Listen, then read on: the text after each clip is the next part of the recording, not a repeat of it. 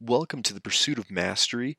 And before we jump into today's inaugural episode, what I want to do is actually define the why behind the name Pursuit of Mastery.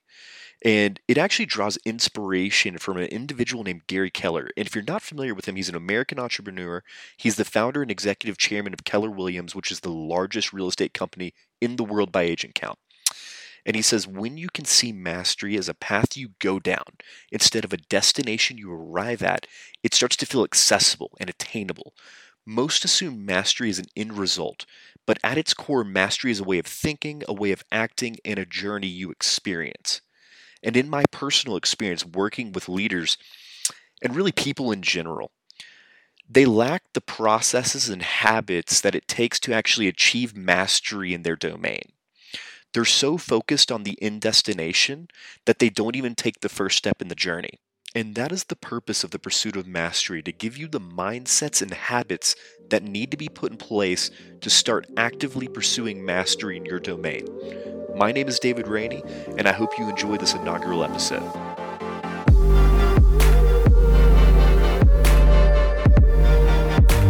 All right, episode one. And in today's episode, we're going to be talking about mastering mindset.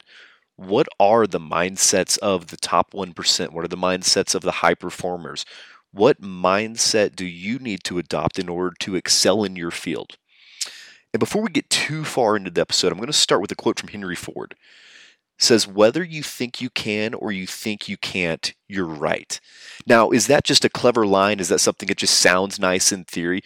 What's interesting is we're actually finding that there's a lot of truth in Henry Ford's quote, both in the realm of psychology and in the realm of neuroscience.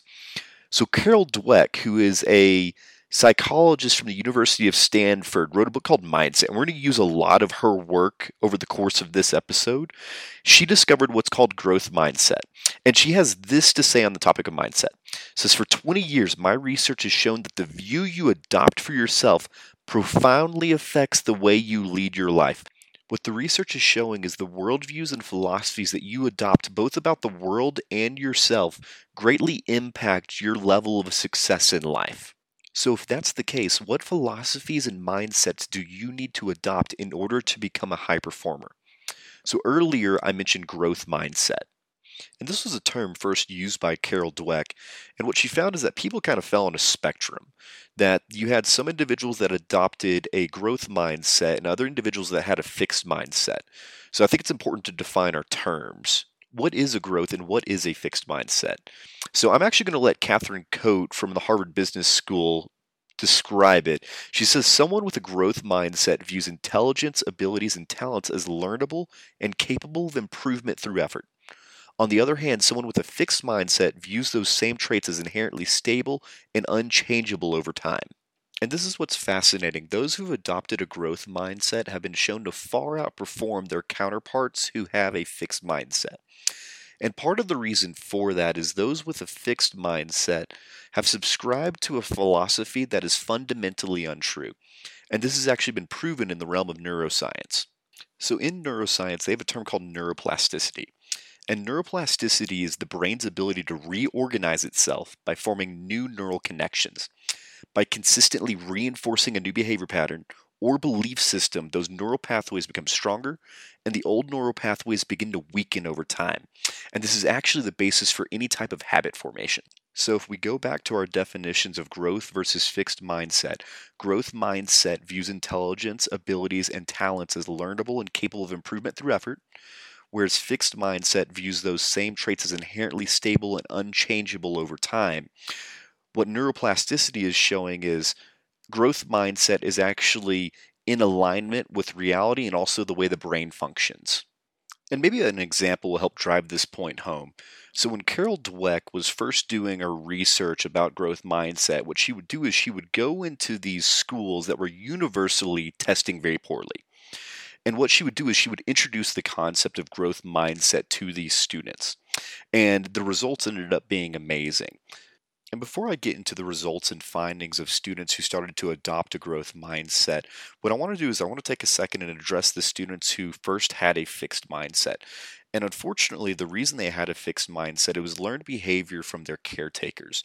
They were told over and over again that they were not intelligent, that they were not capable, that they were not competent. And so they started to believe that to be true about themselves. But whenever Carol Dweck came in here and she changed the narrative that through effort over time, you could become competent in whatever subject. There's actually a story of a boy, we'll call him Jake for the sake of the story, who, whenever Carol Dweck exposed this information to him, he started to cry. And he said, So you're telling me I don't have to be stupid? See, he had believed a lie about himself that he had been told over and over again that he was not intelligent. He never lacked intelligence. What he lacked was a role model who would teach him the proper framework for how achievement is accomplished. And in the aftermath, his grades not only improved, they significantly improved. So here's some of the data of students who start to adopt a growth mindset. So, students who hold a growth mindset were found to be three times more likely to score in the top 20% on a test, while students with a fixed mindset were four times more likely to score in the bottom 20%. So, if you're a leader, a teacher, a parent, a coach, how can you utilize the power of growth mindset to positively influence the people around you? And it's actually through praising effort over the end result. Carol Dweck actually has this to say about it. She says, After seven experiments with hundreds of children, we had some of the clearest findings I've ever seen. Praising children's intelligence harms their motivation and it harms their performance. How can that be? Don't children love to be praised? Yes, children love praise, and they especially love to be praised for their intelligence and talent.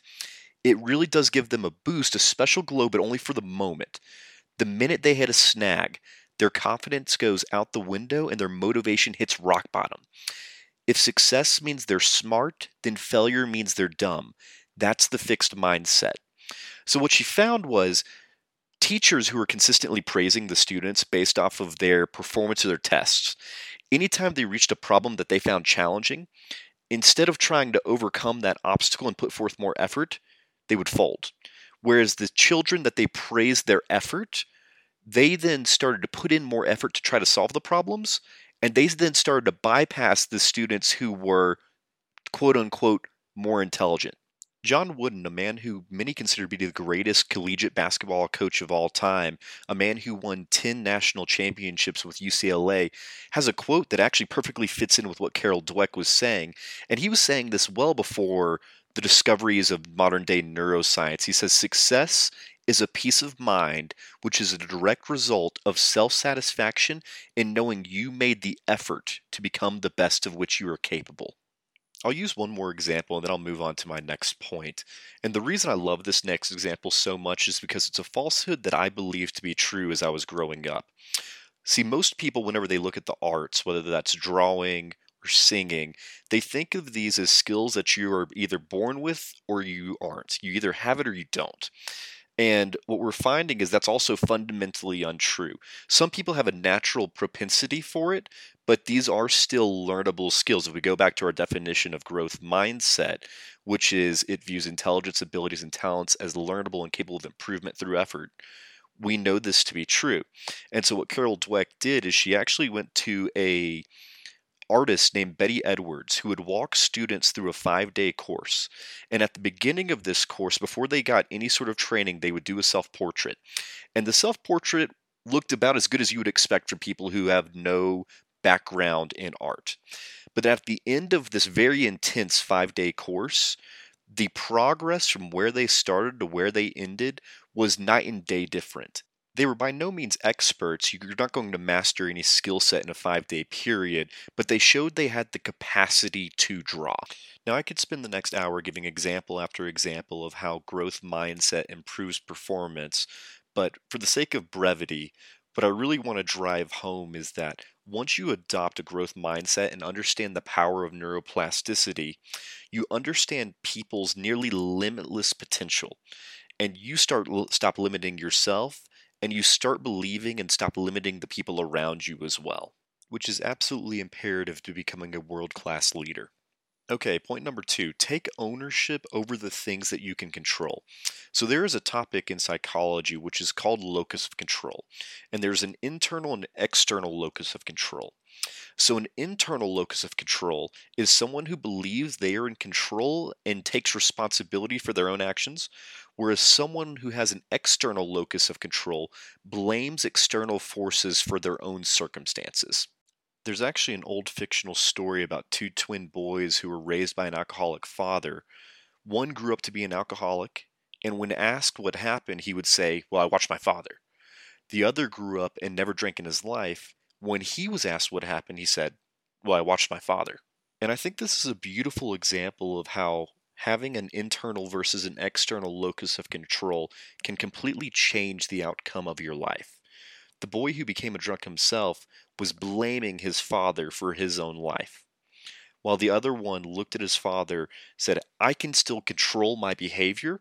And he did a complete 180 and he said, I'm going to go the other direction the way I like to visualize this with my clients is you draw a circle, and everything within that circle is what you can control. We call that the realm of control. And everything outside of the circle is what you can't control. You need to hyperfixate on the things that are inside of that circle and do not pay any attention to the things that are outside of it because it's a waste of time. You'll find that the more that you focus on that realm of control, the more ownership you start to take over your personal life. And the more ownership you start to take over your life, the more successful you end up becoming. Viktor Frankl, an Austrian psychiatrist who ended up surviving the concentration camps in World War II, ended up writing a book called Man's Search for Meaning. And in this book, he, one of his most famous quotes actually kind of discusses having an internal versus an external locus of control. He says, Everything can be taken from a man, but one thing, the last of the human freedoms, to choose one's attitude in any given set of circumstances, to choose one's own way. What he's saying is, even in the worst circumstances, when all human freedoms have been taken from you, you still fixate on the thing you can control. And the thing you can still control in that circumstance is your thoughts. I know this is an extreme example, but I still wanted to use it to show that the principle still holds true even in the extremes. So, in conclusion to point two, take ownership of all that you can control, even if you've been dealt a bad hand. And the last point I'll make comes from a quote from Angela Duckworth. And Angela Duckworth is a psychologist and the author of a book called Grit. She says that no matter the domain, the highly successful had a kind of ferocious determination that played out in two ways.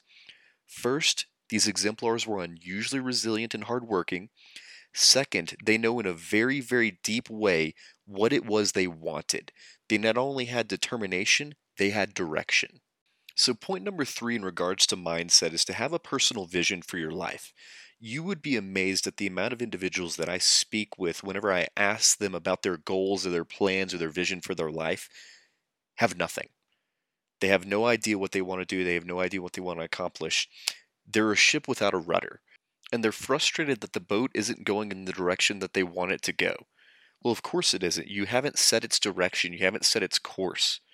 You need to clearly define what it is you want to accomplish, and once that's been defined, you use your newfound understanding of growth mindset to know that you are capable of accomplishing it. And then you have an internal locus of control where you take ownership of your own actions and the end outcome. So, to wrap up this episode about mastering mindset and really drive home the points that I've been making, number one, you need to adopt a growth mindset and understand that your abilities and talents are not inherently fixed, that they can be improved upon. Number two, you need to take ownership over your thoughts and actions. It's one of the few things that you can control and hyperfixate on those. And finally, you need to set a personal vision for your life because it's very difficult to get to an end destination if you've never actually defined where that end destination is. Guys, I hope you've enjoyed this first episode of The Pursuit of Mastery. So, I am an executive coach and leadership consultant.